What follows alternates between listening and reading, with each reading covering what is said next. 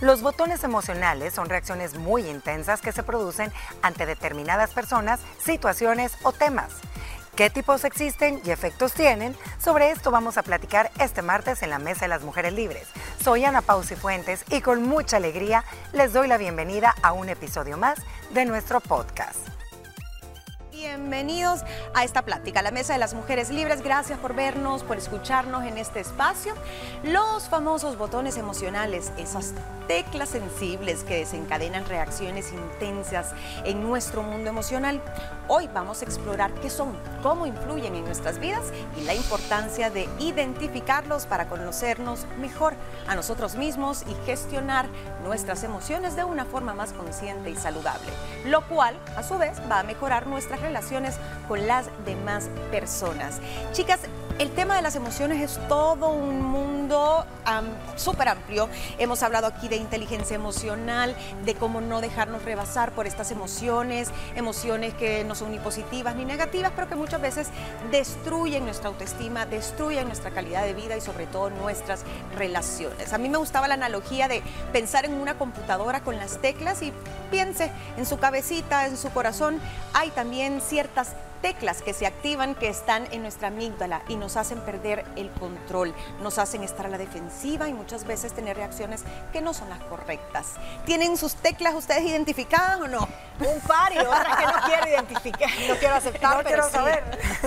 es que mira, eh, la mayoría de gente no sabemos cuáles son esos detonantes, esos botones. Solo nos damos cuenta cuando nos metimos en un lío, en un conflicto, en una discusión de pareja o cuando ya casi que te van a echar del trabajo porque no te aguantan en el carácter, pero uno dice, bueno, pero ¿por qué soy así? Y todo esto tiene un origen en las famosas heridas de infancia. y esas heridas que salen a, la luz en cada mesa. Fíjate, Gina, que creo que también nuestro cerebro es, y lo hemos platicado en muchas ocasiones, eh, pues todavía nos falta tanto por descubrir qué es lo que sucede dentro de cada uno de nosotros, pero creo que la subconsciente a veces hace que nosotros bloqueemos ciertos eh, momentos o ciertas etapas de tu pasado que a lo mejor en su momento te hicieron, obviamente, pues pasar situaciones no nada agradables, pero los bloquea.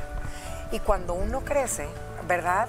Inmediatamente te encuentras en una situación parecido o similar, inmediatamente es algo que viene y es tu reacción a la defensiva.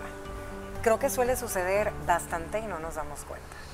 Sí, mira, son esas, esos, esos disparadores, ¿verdad? Que todos sabemos que tenemos, algunos los tenemos identificados.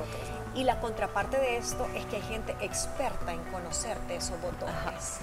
que te puede dicen, es que yo sé que tocarle por ese lado donde le duele y tal vez ni te imaginabas que esa persona conocía, que esa tecla la tenías tan así con un foco rojo que estaba diciendo aquí, aquí soy débil, aquí, toque aquí. Eh, yo sí me conozco un par que puedo tener, quizás no me interesa trabajar en ellas, pero hay otros que sí y creo que es normal, es parte del ser humano el tenerlo, si no, o sea, no fuéramos seres humanos tan imperfectos como somos. Fuéramos robotillos. A mí me acuerda mucho a esta eh, famosa película de Inside Out, de las emociones, y que están literalmente miedo, enojo y todo en su personaje, y están viendo cómo la esposa, el esposo, la niña va, a reaccionar y ¡tan! apretan la tecla. Ah, como Eugenio Derbez, ¿se acuerdan del diablito? buenísimo, buenísimo. Y así funcionamos inconscientemente. Yo creo que la mayoría de gente no sabe y no es adrede de que reacciona de esta manera. Pero cuando empezás a tener conflictos en todas tus relaciones, empezás a dudar de tus capacidades, te sentís triste, frustrado, entonces ahí tenemos que empezar a explorarlos. ¿Qué son esos botones? Prácticamente son esas reacciones fuera de nuestro control emocionales que normalmente producen sensaciones muy negativas, de frustración, de miedo, de tristeza, de negatividad y que a veces nos llevan a ser agresivos. Pero veamos un poquito los tipos. Y yo mencionaba las siete heridas de la infancia porque los tipos de botones precisamente se deben a sus causas. Miedo a qué? Miedo a ser humillado. Ahí sería la crítica, un miedo a ser abandonado, al rechazo. Había otra que era el miedo a la injusticia. La humillación. La humillación. El miedo al dolor, ¿por qué no decirlo así? Y quiero ver cuál se me quedó. El miedo a la traición el miedo a quedarse solo o la soledad y las pérdidas en todo sentido, lo material y lo emocional también. Ahora, traumas pasados, hablemos, mucha gente, y tú lo decías, bloqueaba ciertas cosas que le pasaban en su infancia, pero que de alguna manera cuando algo sucede parecido o le recuerda este hecho, es que explota. Yo creo que muchas veces eh, personas que tal vez no, no sé, eh, un botón emocional puede ser estar en un lugar encerrado. Te sentís indefenso, sentís eh, que te vas a morir, no sé. Y a lo mejor tuviste un accidente, un incidente en un elevador, por ejemplo, que te traumó. Pero tú no sabes por qué no puedes estar en un espacio pequeño con gente. Y si es que me ahogo y te descontrolas, temblás y salís corriendo y dejaste a todo el mundo Y qué interesante lo que decís porque cualquiera diría que esta mesa se trata solo de la parte, ay, la burla, la humillación. No, son aspectos que te pueden dar una claustrofobia, son aspectos que te pueden hacer una persona no muy sociable eh, y muchas veces retomando eso de que el cerebro lo bloquea. Estoy de acuerdo que lo bloquea y es como un mecanismo de defensa, algo que te pasó en tu infancia, que te dolió, cualquiera de esos cinco o seis eh, causales que tú dijiste. Y cuando llega el momento en el que la vida te toca esa tecla, tú reaccionas, digamos, con una mala gestión. Pero lo que tú no podés es conectar con el causante. Tú reaccionas mal, pero tú decís, ¿y por qué reacciono así? Es que no sé, es que no entiendo qué me pasa cuando veo a tal persona o cuando me pasan a hablar al frente en público o cuando me agarran de pato y que reacciono de esa forma. Tú sabes que algo te pasa, pero no sabes el causal porque como sigue bloqueado. Tenés que descubrirlo, entonces no, no entendés cuál es la conexión. Fíjate, también creo que suele suceder muy a menudo en relaciones de pareja o relaciones con familiares o, buenas amigas el tema de la traición. Tú lo mencionaste, entonces a veces las personas no, no saben por qué actúan de la manera que actúan y les salen de repente esos celos, les salen esas inseguridades al sentir que esa persona no les contestó el teléfono, al sentir que esa persona no les respondió ese WhatsApp, al sentir que esa persona no llega a tiempo. ¿Es por qué? Porque a lo mejor en tu pasado ellos vivieron en un entorno familiar donde la madre o el padre traicionó a cualquiera de los dos. Lo trae en el subconsciente y es el medio de decir, son a las personas que yo más quiero y más importantes, yo no quiero, pasar lo que viví en mi infancia. Entonces, por eso, a veces ni la propia persona sabe por qué actúa y es como es. Fíjate que estos botones emocionales, viéndolo del otro lado, a veces también son unos buenos guías para nosotros porque a veces las personas, y Mónica lo decía, es que hay personas que te echan limón a la herida porque ya saben perfectamente bien qué te cala, saben dónde darte justamente para que tú explotes. Pero a veces eso es bueno porque te hace irte un poquito para atrás, ¿verdad? Y tratar de cómo poder sanar ese trauma en la infancia que tuviste o ese trauma eh, en una infidelidad con tu expareja o ese trauma que tuviste por un accidente, ¿sabes? Es obviamente con una ayuda, con un profesional, pero a veces es bueno porque el identificarlo lo sanas y creo yo que puedes cambiar. Y se puede, aunque yo siempre he pensado que vamos a tener esa, esa herida o ese demonio que a lo mejor usted no va a dejar de sufrir en ciertas... Eh, situaciones que le suceden porque le trae o malos recuerdos o porque es su debilidad y ni modo. Pero lo importante es saber reaccionar con calma, el no eh, complicar más tus relaciones porque no puedes ni siquiera tocar un tema o porque te vas a los gritos o te vas a los golpes. Aquí hablábamos en términos generales de las heridas del pasado, eh, traumas, tal vez experiencias negativas recurrentes, pero cómo identificarlas en el día a día, porque eso es bien difícil. Entonces, me traen un montón de ejemplos. ¿Cómo, cómo se manifiestan? Por ejemplo, tal vez usted es una persona que no soporta que su pareja le interrumpe cuando habla. Y ahí usted se levanta y le empieza a gritar o lo, empieza, o, lo ignora. Y a lo mejor a su pareja le vale si usted le interrumpe. Yo, yo soy eso, o sea, con mi pareja sí. ¿Qué, cómo reacciona Mónica? O sea, ¿qué sentís? Sí, eh, fíjate que con otra gente, digamos, estamos aquí hasta yo... Eh, no, espérate, perdón, terminar la idea, dale. Pero en un tema de pareja sí le digo, déjame terminar, es que odio que me interrumpas, no me terminas de dejar construir la idea y después se me pierde. Basta bien, pues aquí levantemos la paleta, pues a ver en la verde, a el ver dedito. el dedito cuando cada uno tenga que, hablar. Sí, necesito que me deje terminar mi idea. Va, pero por ejemplo, en este, en este ejemplo que estamos dando, querida de infancia pudo haber sido la que tengas tú para que te moleste que te interrumpan.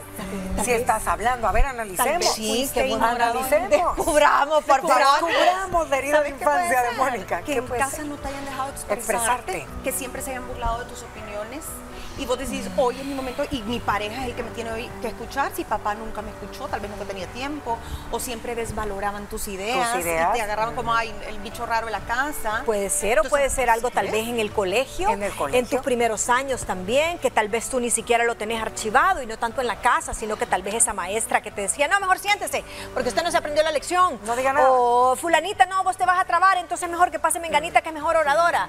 Puede ser tantas cosas, o sea, yo, o no sé si venís de algo muy estricto o porque sos una persona que quiere tener el control y eh, mientras no termine yo mi exposición, hasta que yo termine, no, ajá, no me puedes interrumpir. Entonces me dice, es que lo tuyo son monólogos y tardás en tus, intervenciones, son de, son de, cinco minutos. Ya no te aguanto. Aquí hay niños, alguien excesivamente celoso o celoso con la pareja. De aquello que, ¿por qué no me contestaste ¿Ves lo que te dije yo? ¿Quién es ella?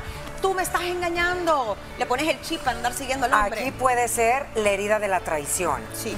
Puede entrar también la herida del abandono, el miedo que a lo mejor en tu infancia eh, tu mamá o tu papá tuvo alguna situación que abandonó a, alguien eh, o el miedo al rechazo, que te sentiste rechazado en, en tu colegio, en tu familia, en tu entorno, entonces por eso quieres tener siempre el control, de, todo. Yo creo que en este ejemplo que das han de sufrir un montón. Sí un montón, porque luego se empiezan a hacer sus historias. Y fíjate que en, esta, en este punto que está tocando ahorita Gina, creo que también muchos subestiman que a veces es la culpa. Y es el famoso dicho de, dime, el león juzga por su, condición. Tal vez tú has hecho algo malo o sos de ese calibre traicionero y, crees que el pobre hombre es igual o crees que la pobre mujer es igual. Entonces vos juzgás según tu corazón y tu condición y como tú las estás haciendo, el que las hace se las imagina. Entonces, ah, no, si este no me contó el WhatsApp, no me contestó el WhatsApp en toda la mañana es porque estaba en algo más. Mentira, le voy a poner un, le voy a poner una app, un GPS, le voy a meter algo al carro y ahí estás en Google Maps viendo dónde anda la mujer. ¿Por qué? Porque tú te estás proyectando. Efecto espejo. efecto espejo. Efecto espejo. Miren este. Cuando a una persona le afecta demasiado no tener validación y reconocimiento por las cosas que hace. Es decir, quiere respira porque le digan tal vez un halago, un gracias. Fíjate Gina que este puede también pasar en parejas o de mamás hacia hijos ya, ya más grandes, de que todo el tiempo es, qué bonita estás, qué rico cocinaste, me encanta esto, me encanta el otro, mamá eres la mejor, eres la más divina. Y en el momento que no tienen esa validación de las personas, que, que, para ellas son importantes, ojo que aquí entra también en lo laboral, aquellas personas que les encanta que les aplaudan todo el tiempo. ¿Qué ahí pudiera ser? Falta de atención.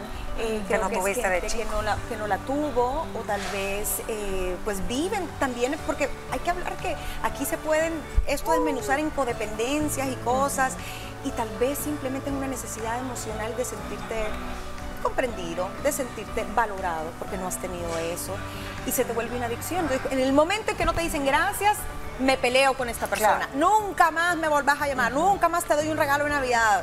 Eh, tal, tal por cual. Y lo llevas al extremo. Ese es otro de los ejemplos. Vamos a regresar con más ejemplos para luego, pues, hablar un poquito de por qué tenemos que tratar de identificar estos botones, cómo nos afectan y algunas recomendaciones para poder identificarlos. Ya volvemos. Gracias por escucharnos. Haremos una pausa y regresamos con más de este increíble tema. A ver, estamos hablando de los botones emocionales. Esas cosas que escuchamos, esas personas con las que nos relacionamos en cualquier situación que nos sacan de quicio y no sabemos ni siquiera por qué. Aquí hay otro ejemplo, niñas. Cuando vos sentís rabia, impotencia, nerviosismo, casi que te sentís enfermo y venís y despotricás con una persona que tal vez elevó mucho la voz, con una persona que tal vez llegó tarde, es impuntual. O sea, ¿qué hay detrás de tener aversión a la impuntualidad? ¿Qué habrá detrás? ¿Qué herida pudiera ser? Nos habrán dejado plantados en algún momento. El del tema de, de la atención, tal vez alguien que fue como eh, abandonado y entonces necesitas tener el control en tus tiempos, o sea, vas a, llegar a la hora que yo quiero, a la hora que yo te necesito, porque si no sentís como que te están rechazando, que te están abandonando. Claro.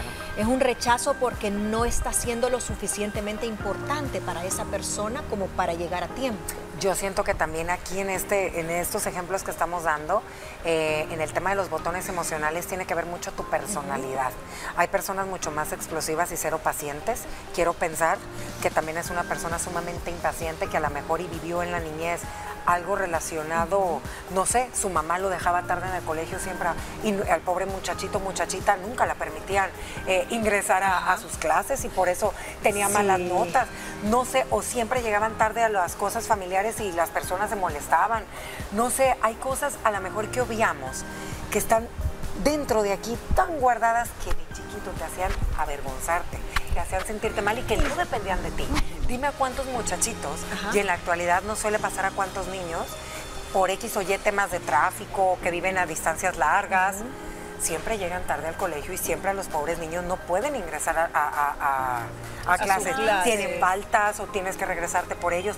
Para ellos eso es una pena gigantesca. ¿Y cómo irá a ser el día de mañana todos estos niños que están acumulando esas heridas? Del tipo, por ejemplo, de los memes de redes sociales, a donde ahora la burla está a flor de piel y está de manera gráfica, visual y de manera perpetua en redes sociales. Antes se burlaban de ti y no pasaba de un bochorno de un recreo o de una reunioncita social, pero no quedaba impresa. Ahora eso circula forever, ¿me Te viralizan. Te viralizan. Qué Mira qué, buena analogía estamos haciendo ahorita. De verdad que cuando estamos pequeños somos crueles con nuestros comentarios y, ya te etiquetan de una manera. Ah, Juanito, el que siempre llega tarde. Ah, Juanito, el que nunca dejan entrar a clases por tarde. ¿Me entiendes? Entonces, ese Juanito crece y dice, aquí el que me llegue tarde así le va. Así lo voy a tratar. Sí, y peor. Comentarios sobre tu aspecto físico o capacidades intelectuales. Cuando una persona no soporta una crítica o le dijeron, no sé, a nadie le gusta que le digan, mira, te veo pasadito de peso, papito.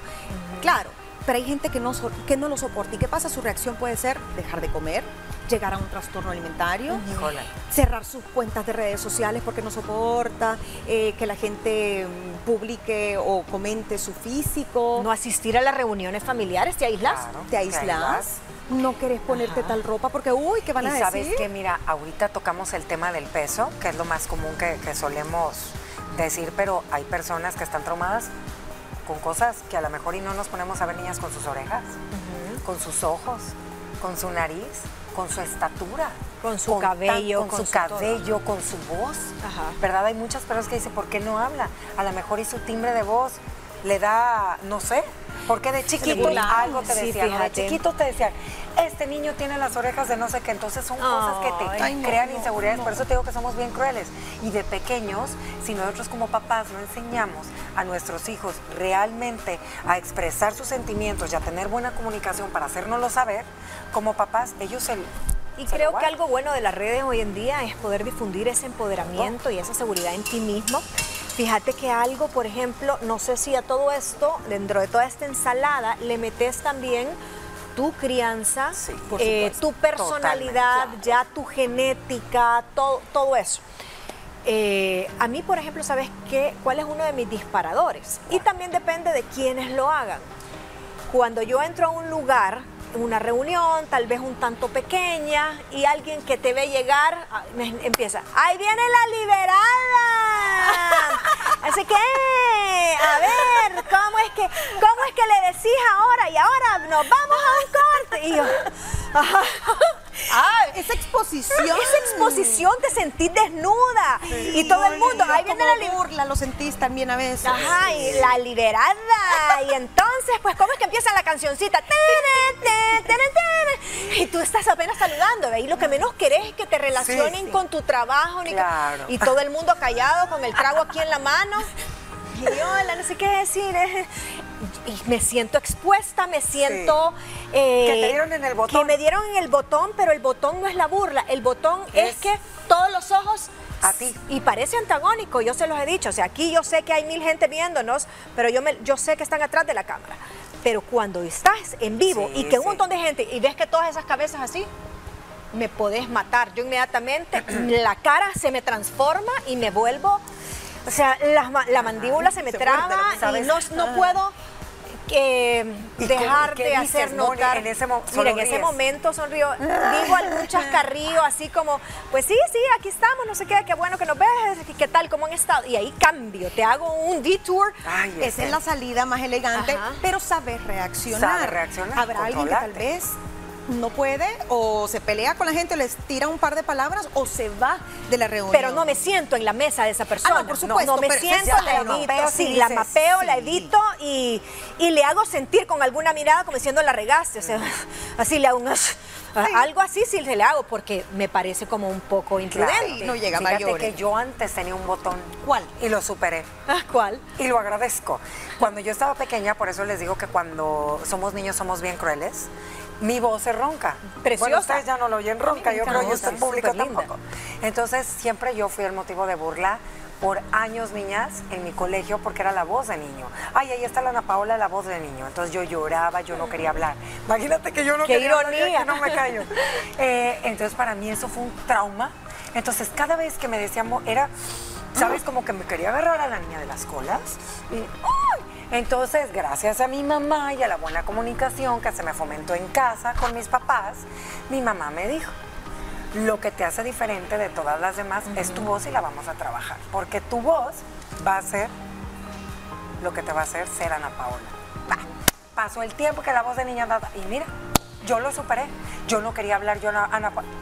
Y es de las Así. cosas que se tienen acá ahora. Claro, porque Pero es- es un imagínate cómo la niñez te marca. te marca y Te sabes marca que te enseñaron a gestionarlo desde Mi chiquito. mamá. Cosa Mi que a muchos niños cuando pierden los estribos por algo o algo les molesta o no Sí. quieren ir a la escuela por ciertas cosas que son sus botones, ya va a pasar, no sea llorón, vos dale duro de regreso. Ahí estás enseñando a no saber reaccionar de una forma funcional. Dice que tengo otra. Crit- las críticas ya las vimos. Eh, comentarios sobre el físico ya los vimos. ¿Por qué hay gente que su botón emocional puede ser que le hagan preguntas personales? ¿Ven ustedes que hay gente que, que- que no. que le hacen una pregunta personal o la siente muy personal? Incluso los artistas y se levantan de las entrevistas. Es Tienes como, toda la razón. O te la devuelven a ti y tú cuéntame. ¿tú, ¿por, por qué se bloquearán? ¿Qué habrá? Porque es un megabotón. Uy, Están sí. sintiéndose que los están desnudando Totalmente. enfrente. ¿Y qué Cosas miedo? que han guardado, quizás son personas muy introvertidas que están teniendo que asumir un rol por lo público que son, son. porque son artistas, porque son tal vez un político o lo que sea, pero el cargo no quiere decir que tú no tengas tus traumas y tu vida personal muy íntima y tus cosas que quieres mantener en secreto. Eh, la gente asocia con figura pública, este cuenta hasta cuántas veces va al baño al día, Claro. pero no es así. No para todo también suele pasar con personas a lo mejor eh, de su entorno familiar o qué es lo que sucede cuando tú acabas de conocer a alguien y ya está entrando en tu intimidad. O sea, es como, hey, eso, o sea, como que te acabo de conocer, eres la esposa de, del fulano de tal o del amigo de tal, ¿cómo me estás preguntando eso? es guardar un poco ¿Me tu entiendes? intimidad. Es guardar tu Yo pensaba mucho en este punto en Luis Miguel, por ejemplo. Mm, Luis Miguel. No llegó al nivel de no poder lidiar con preguntas, es como decir, no quiero contestar, a no dar entrevistas, Mejor. a no decir nada, ¿me entendés? Entonces, algunos dirán, no es la reacción más sana por el tipo de carrera y todo, porque también se presta que la gente piense mal. A lo mejor la gente dice es por pesado y a lo mejor es algo que a él le duele demasiado. No hablaba de su mamá, no hablaba de su papá. Entonces, sí creo que hay botones que no podemos manejar, ¿no? Entonces, hay gente que siempre eh, va a recurrir a la evitación. Y sabes también que creo que hay gente que ya sabe cuáles son tus botones y, y- y te quiere hacer explotar. Y ahí está bien. Y hay prensa No, que está destinada a espectáculos, sobre sí. todo en México, que ese es su trabajo y ellos van Amarillismo. Como, como los burros cuando les pones aquí las que solo ven, para- no pueden ver hacia los lados, te tenés que concentrarte en tu pregunta. Ay, ¿Cuántas veces, cu- cuántas veces en los artistas que han perdido un ser querido y están metiéndole micrófono? Mira esta pobre Maribel Guardia, Sí. el día que velando a su hijo No, y, sí. ¿Y cómo te sientes, Maribel? Y entonces, ¿y ahora qué va a pasar con el niño? Eh, eh, ¿Qué va a pasar con el de la custodia? Y entonces, tu, tu nuera, ¿qué es lo que dice? Imagínate que te estén tocando esos botones y tu hijo todavía ahí exponiendo el cadáver. lo que No, quiere hombre. que Araceli Arámbula. ¿Y la qué sientes que. Miguel haya ido a la boda y a tus hijos no le dé le estás tocando el botón a la pobre mujer. Claro. Que, que hasta por eso no aceptó los 25 millones de pesos. Bueno, sí, Araceli. Pero eso es no saber reaccionar Un inteligentemente. Alfredo, Adame, quien tiene Ay, problemas de ira. no, él no, no, golpe, no. puede, él no puede una pregunta de esa. O sea, mejor llevar la cámara y llevar una cosa blindada. Que Porque viste que se bajó de su Se carro, bajó del carro. Y viste cómo quedó. Sí, quedó él también. Todo hinchado como por seis Ah, meses. él tiene mil botones. o sea, es de esas consolas enormes con mil botones. Mira, Sí. y ese es un buen punto. Hay gente que, que no tendrá traumas, hay gente que no tendrá inseguridades, pero tiene algún problema de personalidad, como el manejo de la ira, que no podés llevarle la contraria porque se va a los golpes. Y eso es durísimo, pues, Sí. porque sí necesitas una intervención sí o sí psicológica. A ver, la importancia de identificarlos. Nos vamos a comprender mejor nosotros, vamos a tener mejores relaciones, mejor autoestima y, en fin, vamos a tomar decisiones más maduras, más conscientes. Recomendaciones para identificarlos. A ver, a veces no es un tema eh, de herida de infancia, pero hay temas de conversación, por ejemplo, que nos sacan de quicio o que nos llevan a agarrarnos de los moños. Sí. Llámese, para algunos su tecla puede ser El su fútbol. fe, el fútbol, su partido político, que no pueden platicar de eso. No, No, pueden. podés No hablar, o sea, temas de fútbol y de política y religión son, pero teclas que siempre tienen un botón de alerta, a favor no tocar. Sí, no, no, no. Sí, miren este termómetro. Cuando alguien te comparte una buena noticia sobre su vida, sentís, te sentís infeliz o sentís un poco de envidia, pregúntate por qué y qué es eso que estás queriendo tú que, que tiene la otra persona. A lo mejor tenés miedo a la soledad y esta persona se comprometió ayer, o eh, no sé, tú no has podido, ha sido traumático un proceso de tratar de concebir y te dicen, ay, estoy embarazada. Sí. Entonces, qué difícil tener que aceptar que sentís un poco de tristeza ante la felicidad de alguien más. Por eso es importante Pero, detectar pero de dónde es viene la normal. raíz. Es un Yo poco es normal. Es un, poco normal, siempre y cuando no reacciones mal. cuando no te generes envidia y ese Sí. que te carcoma, Cuando no le creo vayas a que es contestar y decir normal, algo creo que es mal ¿Qué me normal. importa? Ah, Y a mí que me importa. me importa. Sí, imagínate. Si te vas a divorciar al mes, Sí, al final de, que sí. tres de cada cinco se divorcian. Ay, no, sí.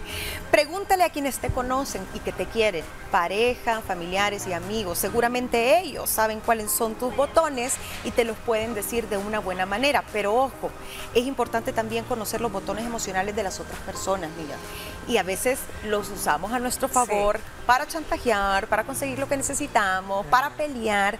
Entonces creo que también es algo que se tiene que dar en ambas direcciones. Vamos a culminar el tema, niños, una recomendación de cada una. Cuide esos botones, alerta con ellos. Escóndalos. Aprenda a conocer cuáles son sus botones, no sea manipulador. Si usted también conoce muy bien los botones y los disparadores del prójimo, no los use a su Exacto. favor y no chantajee y trabaje en ellos. Busque ayuda psicológica si le es muy difícil identificarlos para poderlos gestionar mejor y así tener una vida más plena. Con esto terminamos la Mesa de las Mujeres Líderes. ¿Qué te pareció el tema de hoy? Recuerda que puedes dejarnos todos tus comentarios y sugerencias por medio de las redes sociales. Nos encuentras como arroba liberadas TCS y también puedes sintonizarnos todos los días en nuestro show de lunes a viernes a través de la señal de Canal 6 a las 12 del mediodía. ¿Cómo lidiar con las personas que creen tener siempre la razón? Sobre esto platicamos mañana. No te lo pierdas.